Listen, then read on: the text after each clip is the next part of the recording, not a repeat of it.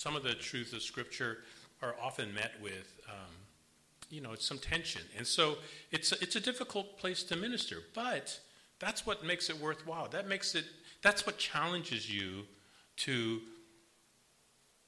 to think as the minority group, you know, to think as the smaller, you know, think as the, the, the least of these, and to, to say, how is God and how is Christ going to penetrate in this very unique environment? So, so all these things uh, kind of make it a great place to do ministry. So, you guys know, in some cities, there, your, your office building could be majority Christian. It's not the case in San Francisco. It's not the case in the Bay Area.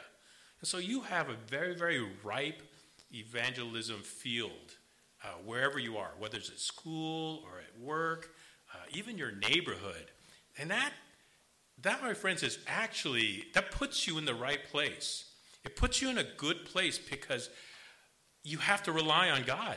When you have the majority behind you, if you're, you know, if you're going to play basketball and you got Curry and you got LeBron behind you, you go, yeah, you guys want to play? I mean, I feel pretty confident, right? But if you if you're out there and you're playing against you know bigger people and you got nobody except you know maybe some Filipinos, then you just say, "Whoa, man, we really need faith, right?" That's my son just joined a league in San Jose because his roommate's Filipino. And my son isn't that tall. He's just a little taller than me. He's five eight, and he's playing center. so my wife and I were just laughing at that because he was saying, I'm the tallest one on my team. And I go, wow, that's great. So I'm excited. We need more Filipino leagues. Um, but um, having, having said all that, uh, kind of as an intro to who I am, uh, I kind of want to share a couple of things um, over these next couple of sessions. We'll speak again tomorrow and then again on Sunday. And Sunday, what I really want to do by the time we leave is really have um, you as a church have a real deep understanding of how to tap into this reliance on God. Um, these, these first two sessions, really, I just want to bring to light how easy it is for us to not rely on God. And then once you realize we do this so often, then we can know how to fight for that, that that heart of God. And we'll talk about the heart of God more specifically on Sunday.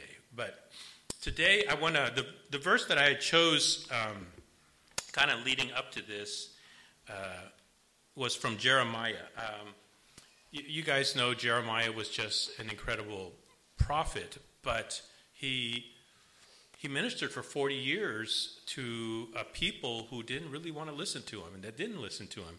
So it was a very, very difficult ministry. And oftentimes, when you're in those circumstances, reliance on God becomes very, very important.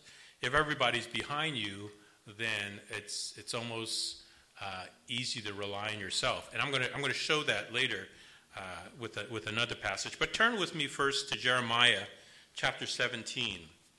In Jeremiah chapter 17, um, starting in verse 5, it says this. This is, this is kind of like the, the, um, the summary of this idea of relying on man versus what happens when you rely on God. So in verse 5, it says this This is what the Lord says Curse is the one who trusts in man, who depends on flesh for his strength, and whose heart turns away from the Lord.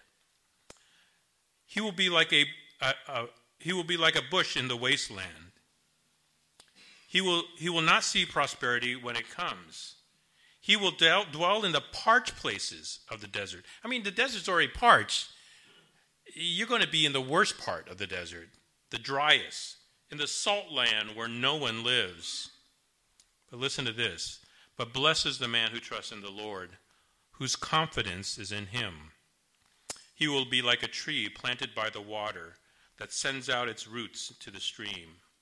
It does not fear when the heat comes, its leaves are always green. It has no worries in a year of drought. It never fails to bear fruit. I mean, it. You know, it's very poetic language. You know, and so you read oh, also that's beautiful. That's, but there's there's something very deep in that. Is that when we run after things that are our human heart desires, it may seem good when we begin that journey, but oftentimes it leads into chaos and difficulty. And when he talks about reliance on God, he's saying exactly the opposite. You know, there may be a drought, but you're firmly rooted and you're near the stream. You don't fear those things, there's no anxiety.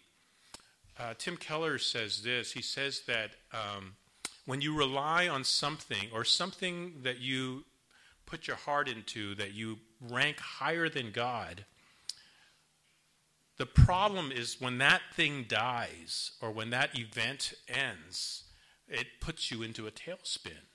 And you know, and so that's why for believers there has to be God ultimately at the root of who we are.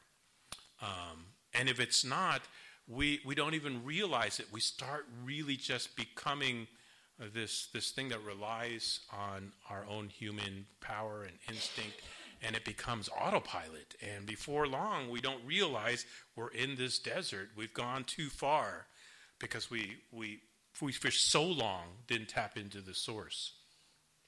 I don't know if you guys follow uh, the news too much um, about, uh, well, actually about my brother, because this last week has been a little chaotic. Actually, last the week before too. Um, we've, you know, my brother did a conference uh, a couple of weeks ago. He went to the Send conference. Anybody heard about that? The Send conference, and so I was in Florida, and it was, you know, it was an awesome conference. It was a conference about getting people to all the countries that still haven't heard about the gospel. It's sending people. It's it's about multiple denominations, organizations sending people. Um, the weird thing is that even that even though that conference had that as its its goal and its purpose. Um, its speaker list was very, very diversified. And um, a couple of the, the preachers that uh, Francis shared the stage with really, um, I don't know, they just, they, they're kind of associated with some other things, you know. Um, I don't know if you guys know who Todd White is. Uh, I don't know if you guys know uh, Benny Hinn.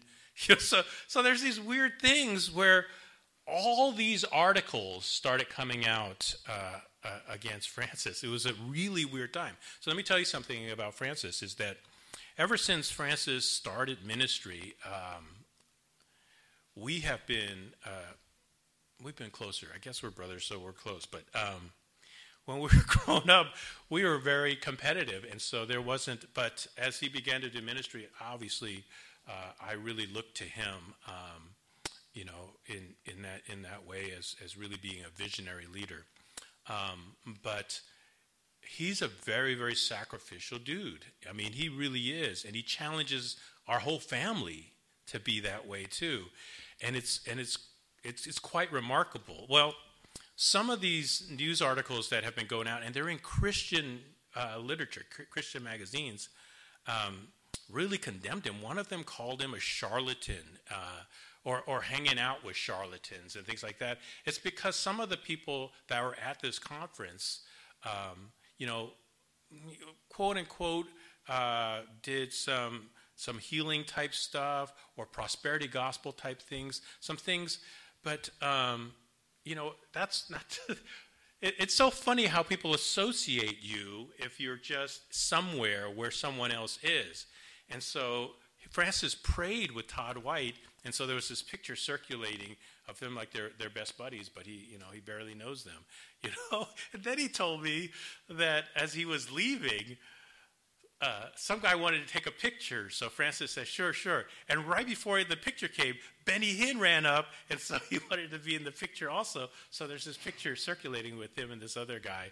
And he goes, "And what am I going to say? No, when somebody wants to take a picture? You know? And so, oh, it's just so funny how how negative the thoughts were that were kind of coming across these things. And um, I, I guess, I guess that's been my burden for the last couple of weeks. And um, so as we kind of talk about this reliance on God, I was actually thinking a lot about um, kind of defending yourself uh, because of that. I, you know, there's, um, you remember that passage in, oh, don't get this wrong, Paul in Luke 7, where, uh, where John the Baptist is, is questioning if, if Jesus is the one or should they expect another. It's a weird passage, super weird passage, right? Okay, I, if you guys don't remember that, John the Baptist has been arrested and he's been thrown in jail because he's bold.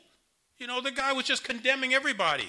You know, he didn't care about anything. You know, even when people came out to be baptized him, and he goes, he saw their heart. He says, "Who told you to come to escape the wrath to come?" Right? I mean, he was he was hard on people. He was a tough guy. He said, well, "I don't need your clothes. I'm going to wear camel skin." You know, I I don't need your food. I'm going to eat bugs. I mean, he just didn't care about anybody. But he's thrown in prison, and when he's thrown in prison we see um, a real human side to John the Baptist because obviously John the Baptist knew who Jesus was. Okay, so don't ever get that, don't ever worry about that question as it being like he really didn't know who Jesus was. He knew who Jesus was, he was his relative. In fact, when Jesus came to be baptized, what did John the Baptist say? He says, "Oh no, he was. I was there. I'm here to baptize sinners, and I don't need to baptize you." He knew who Jesus was. And so now, a couple chapters later, he's thrown in prison. And in Luke chapter 7, he says uh, to his disciples, Go ask Jesus if, he's the one, or should we expect another? Really weird passage, right? Because it doesn't sound like John. And so if you just read it and you just jump to that space, you just think, oh, oh, he didn't know who Jesus was, or he didn't really think Jesus was the Messiah. But that's not the case. Listen, John the Baptist was feeling sorry for himself. He was now in prison, and which is weird to me because to me, John the Baptist lived a radical life anyway. He was kind of like, he didn't care for creature comforts, right? He was just out there.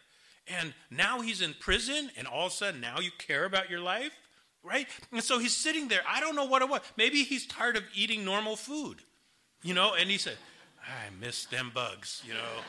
Ah, I had a, oh, I remember last Thanksgiving I had a locust that was six inches long, you know. And uh, so, so he he might have just been feeling unhappy with his his scenario, and so he says this to his disciples.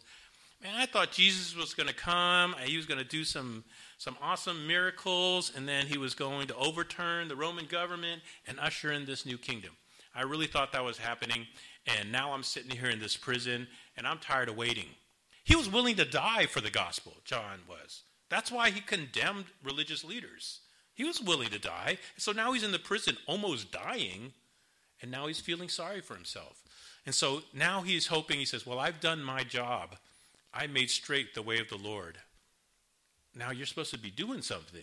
And so he's, he's like asking Jesus, Hey, are you the one?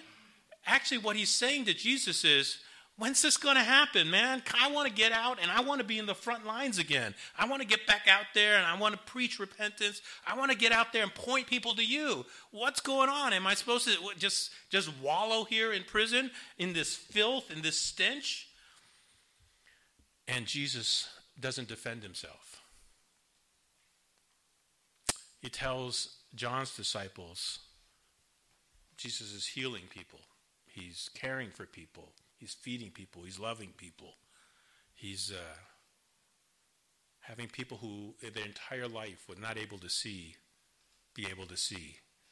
He's people their entire life couldn't hear, and Jesus gave them their hearing. People who couldn't walk their entire life, Jesus let them walk.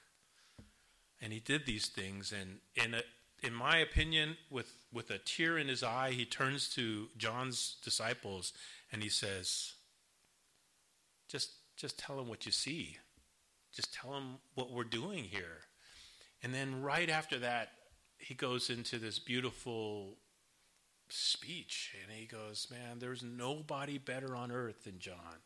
Nobody born of a woman who's better than John. And even the least would be better than John. Do you understand? He was he loved John so much. And then there's some frustration in his voice. He goes, you know, um, you know, we sang a, a, merry song and you didn't sing along. We we we sang a sad song and you didn't cry. He goes, man, John came and he he didn't come eating or drinking. You called him a demon. so I come and I'm I'm eating, hanging out with tax gatherers, and you call me a glutton. You know, and he's saying, man, I can't please anybody. And then he says something awesome at the very end of uh, chapter seven. He says, um, "But wisdom is justified by her children." Do you, do you guys remember that? I hope I'm quoting that right. Maybe I better check. What is it? What is it? Oh, wisdom is, um, is proven right by Right. Yeah. So do you understand what it, it's a weird it's a weird thing to say too. So I'm just throwing you a bunch of weird stuff today, but because it's kind of a little bit of puzzle. He says he, what, what what he's saying is that you don't have to defend yourself. If you if you're trusting in God, you're doing the right things the fruits of what you do, your children, the fruits of who you are, will validate you. You know? So so so you don't have to fight for your reputation. You just do what God asks you to do, and those that are your fruit, those that have, have reaped the benefit of your ministry or your, um, I mean, company, they're the ones that vindicate. They're the ones that know who you are. Don't, don't worry. He's, he, he was expressing something that just happens in this world. When people rely on people, when people rely on themselves, it becomes a, a one upsmanship kind of world where, where everybody's trying to outdo everybody else, where everybody is trying to put down someone else so that they themselves, you know, look a little bit better. And you know what what that passage is telling me is just says you don't don't need to defend yourself if you're focused on doing what God wants you to do. I mean, the outcome is always going to come out right. You know, the, and, and the blessings will pass on to those who are infected by your ministry. So, I, w- I want to turn to something else. I, I know I know we were we started late, so I'm going to go a little longer. Um, but uh, hope that's okay. But um, turn with me to um, 1 Samuel. I think if we talk about living through our human self opposed to living through God, there's no better example in the Bible, especially in the Old Testament, than King Saul. Okay? And I just want you to, to make note of a couple of things about King Saul. King Saul was a good king early on. Now, remember, he came in a time where Israel did not have kings. All they had was judges because God wanted to be their king. So I said, I'll just put judges there just to kind of figure out who's going to pay the traffic ticket, right? But I want to be your king. That's what God says. But the people wanted to be like all the other nations, so they wanted a king. God didn't want them to have a king, but God still anointed Saul because it was the type of king the people wanted. He was he was cool. You know, they said he was handsome and a head taller than everyone else. That means you're standing in the crowd and there's this Tom Brady right there in the middle of it. And you go, wow, he's a stud, right? So Saul was this guy, handsome, tall, you know. He was he won battles early on, right? He was he was anointed. Samuel anointed him as king. He was truly king. But it wasn't the king that God would have chose. It was the king that the people wanted. So God relented and gave that to them. So what is the demise of King Saul? The demise of King Saul is because he craved he craved how people looked at him. When he won battles, he loved it when people thought well of him. You know, when he got really jealous is when people started praising who? David, right? David got all the cool songs. And Saul said, Wait, you, you said he, he got 10,000 and I only had 1,000? That's messed up, right? And so Saul said, But I'm a head taller than him, you know? I'm actually two head taller than David. And so, so, so Saul is starting to feel kind of, you know, he's losing appraisal from men he, from people. He's losing respect from people, and it kills him. And this is what destroys Saul. If you think about it, um, Saul was killing the Philistines. He was doing what God wanted. And there's this strange thing that happens when God asks him in chapter 15 of 1 Samuel to, to eliminate um, the Amalekites. The Amalekites were a thorn in the side of Israel. They made fun of Israel, you know, when they were leaving Egypt. And so God wanted them eliminated. He says, "Man, they are they are sin to God's people. I don't want you just to scoot them out. I don't want you just to arrest them. I need you to kill sin. I need you to completely annihilate them. I don't want you to keep anything."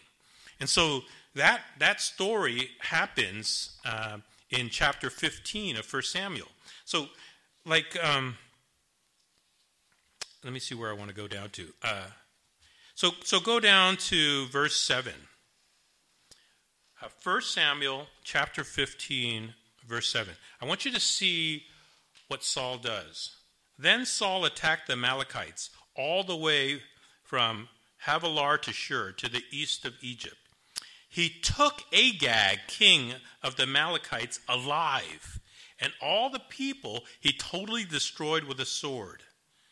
But Saul and the army spared Agag, and listen to this, and the best of the sheep and cattle, um, and the fat calves, the lambs, everything that was good. Okay, so it wasn't just a few things, he took the best.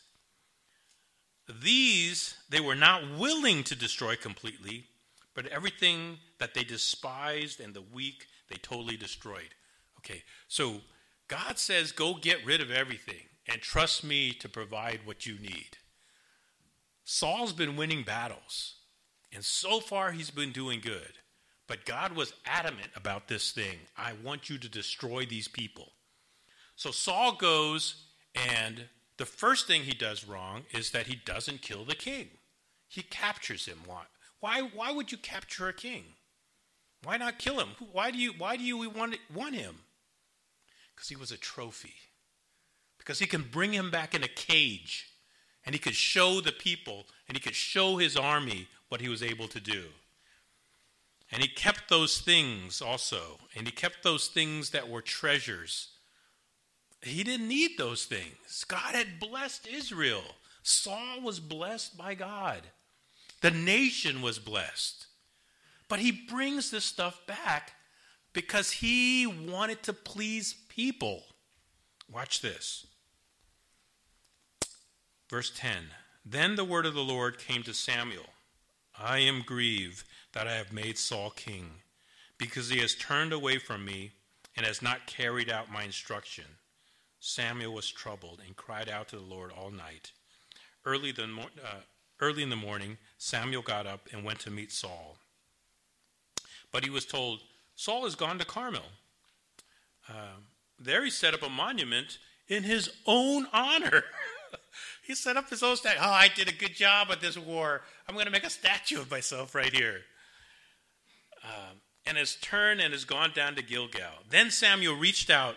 Uh, when Samuel reached, reached him, Saul said, The Lord bless you. I have carried out the Lord's instruction. It's as if, as if Samuel didn't talk to God or something. He goes, Oh, I don't know if you've heard, but I did what God told me to do. But Samuel said, What then is this bleating of sheep in my ears? What then is this lowing of cattle that I hear? You know, I, I, I doubt that those animals are right there where he actually heard it, but I think he's trying to make a point.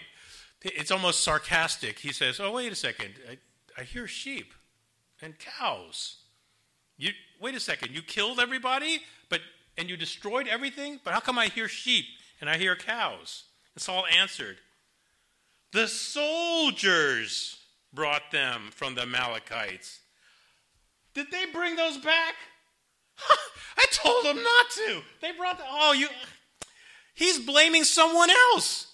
He's blaming his soldiers. He's the king. And he goes, Oh, Samuel, my man, gosh, I, I, thought I taught him better. And uh, he just wants to blame someone else. Saul says, The soldiers brought these back, uh, brought them from the Amalekites. they spared the best sheep and the cattle to sacrifice to the Lord your God.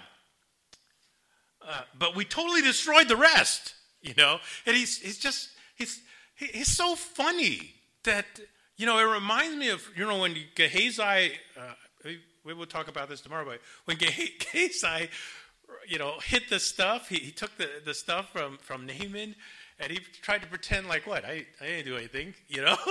and he says, I, and then he goes back to the prophet. He says, I saw you, you know. And and we, we forget these are men of God that God speaks to, and they forget anyway. Samuel says, Stop. He says he can't stand it anymore. He can't stand lies anymore. He just says, Stop, Samuel said to Saul. Let me tell you what the Lord said to me last night. Tell me, Saul replied. Samuel said, Although you were once small in your own eyes, did you not become the head of the tribes of Israel? The Lord anointed you king over Israel, and he sent you on a mission, saying, Go and completely destroy those wicked people, the Amalekites. Make war on them until you have wiped them out. Why did you not obey the Lord? Why did you pounce on the plunder and do evil in the eyes of the Lord? But, but I did obey the Lord, Saul said, still making excuses.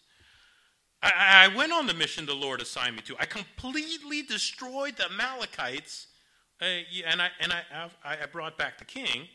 Uh, and the soldiers, they took the sheep and the cattle from the plunder, the best, obviously the best to devote to God, uh, in order to sacrifice them to the Lord, your God, at Gilgal. And Samuel replied, does the Lord delight in burnt offerings and sacrifices as much as obeying the voice of the Lord? To obey is better than sacrifice, and to heed better than the fat of rams. For rebellion is like the sin of divination, and arrogance like the evil of idolatry. Because you have rejected the word of the Lord, he has rejected you as king. Man, that is so hard to read so hard to hear because somebody so close, so anointed by God, because he makes a decision to look good in the eyes of man, he gives up the kingship of God's people. Do you understand the decision he made? He was a blessed nation. God blessed him in all his battles against the Philistines. And because he wanted to appear good before his people, he sacrificed his own kingship. God took it away. And he, he begins this journey of moving David into the throne. It's, it's a horrible thing. And what's the worst part of it is that the worst part of it is Saul couldn't see it coming. Why? Why was it he he couldn't see what was happening? Why why why he, he wanted a statue of himself? Later on, you know, Saul goes and he seeks out the witch at Endor. He, he does all these things to try to, to, to invoke God to, to help him, and it all ends in his demise. His demise. It, it, it, was, it was a tumbling, but the tumbling starts when you desire how people see you. you. The tumbling starts when you desire the praise of man. You desire the praise of those you lead and you desire the praise of those, you conquer. You, you want to carry trophies around of what you've been able to do. You know, you want your men to be the ones that, that praise you, that sing songs about you. But in the end, it becomes barren wasteland. In the end, it's that far off, salty place in the desert that nothing grows. Because all this is temporary.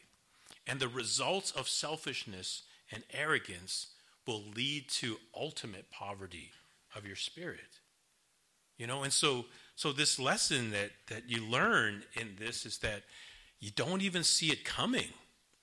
Um, you may want to to honor God with your life and have this balance, but even honoring God from time to time, people start thinking well of you, even in ministry. Listen, we, we, are, we are not exempt. In ministry, we have to be careful that we start liking what people say about us. We start liking, uh, you know, the praise of how we're doing. We're called to be servants. If, if I'm up here seeking your approval, I'm not honoring God. If I preach a message that tickles your ears and you praise me for it, I I'm not honoring God. If I sense that the truth of his word is to condemn you for an attitude or a way you're acting, I'm called to speak that out and not receive praise. I mean, obviously, that's not what I'm here to do, but those are motives that, if you're not careful, they be they're underlying in everything you do. Challenge yourselves at school, at work, wherever wherever you have community among your neighbors. Are you more concerned about how they think of you, um, how you appear to them, or are you trusting the Word of God as it speaks into you? And uh, that's it's it's a much tougher challenge. We live in a generation, you know. Can you can you think about this? Forty years ago, whatever you were to learn about Scripture, for the most part, you learned from a teacher or a pastor. For the most part there wasn't a lot of other information available. Obviously, you could go to another church, or you could go to school, or you could go to eh, you know seminary to learn more. But what you knew of God was often taught to you through a pastor or church, and that view of God was in some ways whatever their view of God was. Okay, follow me on this. That what what we grew up with, what I grew up in church is what my pastors believed. They passed that on to me. We live in a generation for the first time, the first generation where you can reach out and gather any information you want on any religion or any teaching. It's incredible how much resources is out there today. And there th- this is a beautiful time in the kingdom of God. Because if we are alone with His Word, we have the ability to see what God wants to teach us through this. You understand what I'm trying to say? Francis says this thing. He says the Bible should be simple enough that if you sat in an island and you read it, you would understand what God wants you to do. Right? That's that's that's the way the Bible is. It doesn't require all that other stuff. It should have the simple truth in it. But having those resources also allows you to, to dig in deeper and discover what different people. So, so we're no longer, I guess my point is that we, we in this generation have the fullness of Scripture available to us like never before. It, it's not a spoon fed gospel to us. It's our gospel. It's, it's for us to absorb, to read, and fully understand. Even if you can't read, it can be read to you, right? In any language, it can be read to you. The 1040 window is closing. It, it, really is. And so the idea is that this is the generation that the word can be most useful and most powerful. We are also in a generation that we are most distracted. It is, it is very difficult to focus. And so you take the good and the bad. And my point is that don't look at where we are necessarily as just negative we are more distracted. It's harder to focus on God. It's hard to listen and be reliant on God. But we also can be exactly the opposite. We're in a generation where we can use the tools that be given, given to us and to go all the way to the other extreme and fully engulf ourselves in the Word of God because the teaching is also available. You, you see what I'm saying? There, there, there, it, it, don't look at it as negative, look at it as a positive. And that's the challenge that I want you to have this weekend is that let the Bible come alive. Let it speak to you. Read the Bible. We've been, uh, you know, we've been working on this Read Scripture project, and it's about reading through the Bible every single year and to follow along with other people. There's great apps, uh, you know, uh, on the on the YouVersion that you can just kind of follow, and it's so awesome, man. It's just we, you can read and comment with each other, and it's it's a lot of fun, right? I, I just think that the word nowadays can really come alive, and you can really utilize it every single day of your walk. The reliance on God is probably easier now. I shouldn't say easier. That's a weird thing to say. It's just, it's, it's just, it's, it's very available to us. And that's the challenge is that we would use this energy, this, this technology, this, this age we live in, and use it for the good of God, to channel closer to God, not to be more distracted, because that's kind of kind of the natural thing that we, we start doing. Um, yeah, it's it's tough, but uh, that's that's what we have before us. So it's it's it's not it's not going to be a retreat where I'm going to just tell you how terrible things are. It's also a time where you can really embrace this. So I, I want you to be challenged by that, by the opportunity. So I think that's what I'm going to start with tonight. I want you guys just rest with that, and we'll kind of pick up on this tomorrow and uh, and talk a little bit about um, God's provisional plans in Scripture. We're going to talk about manna, a very interesting thing in Scripture. So we're going to manna is a great. It, it's more than what it appears to be in Scripture. It's it's it's it's it's total reliance on God, right? And if we can understand manna, uh, we get a better picture of God's intent for us. So let me close this time in prayer.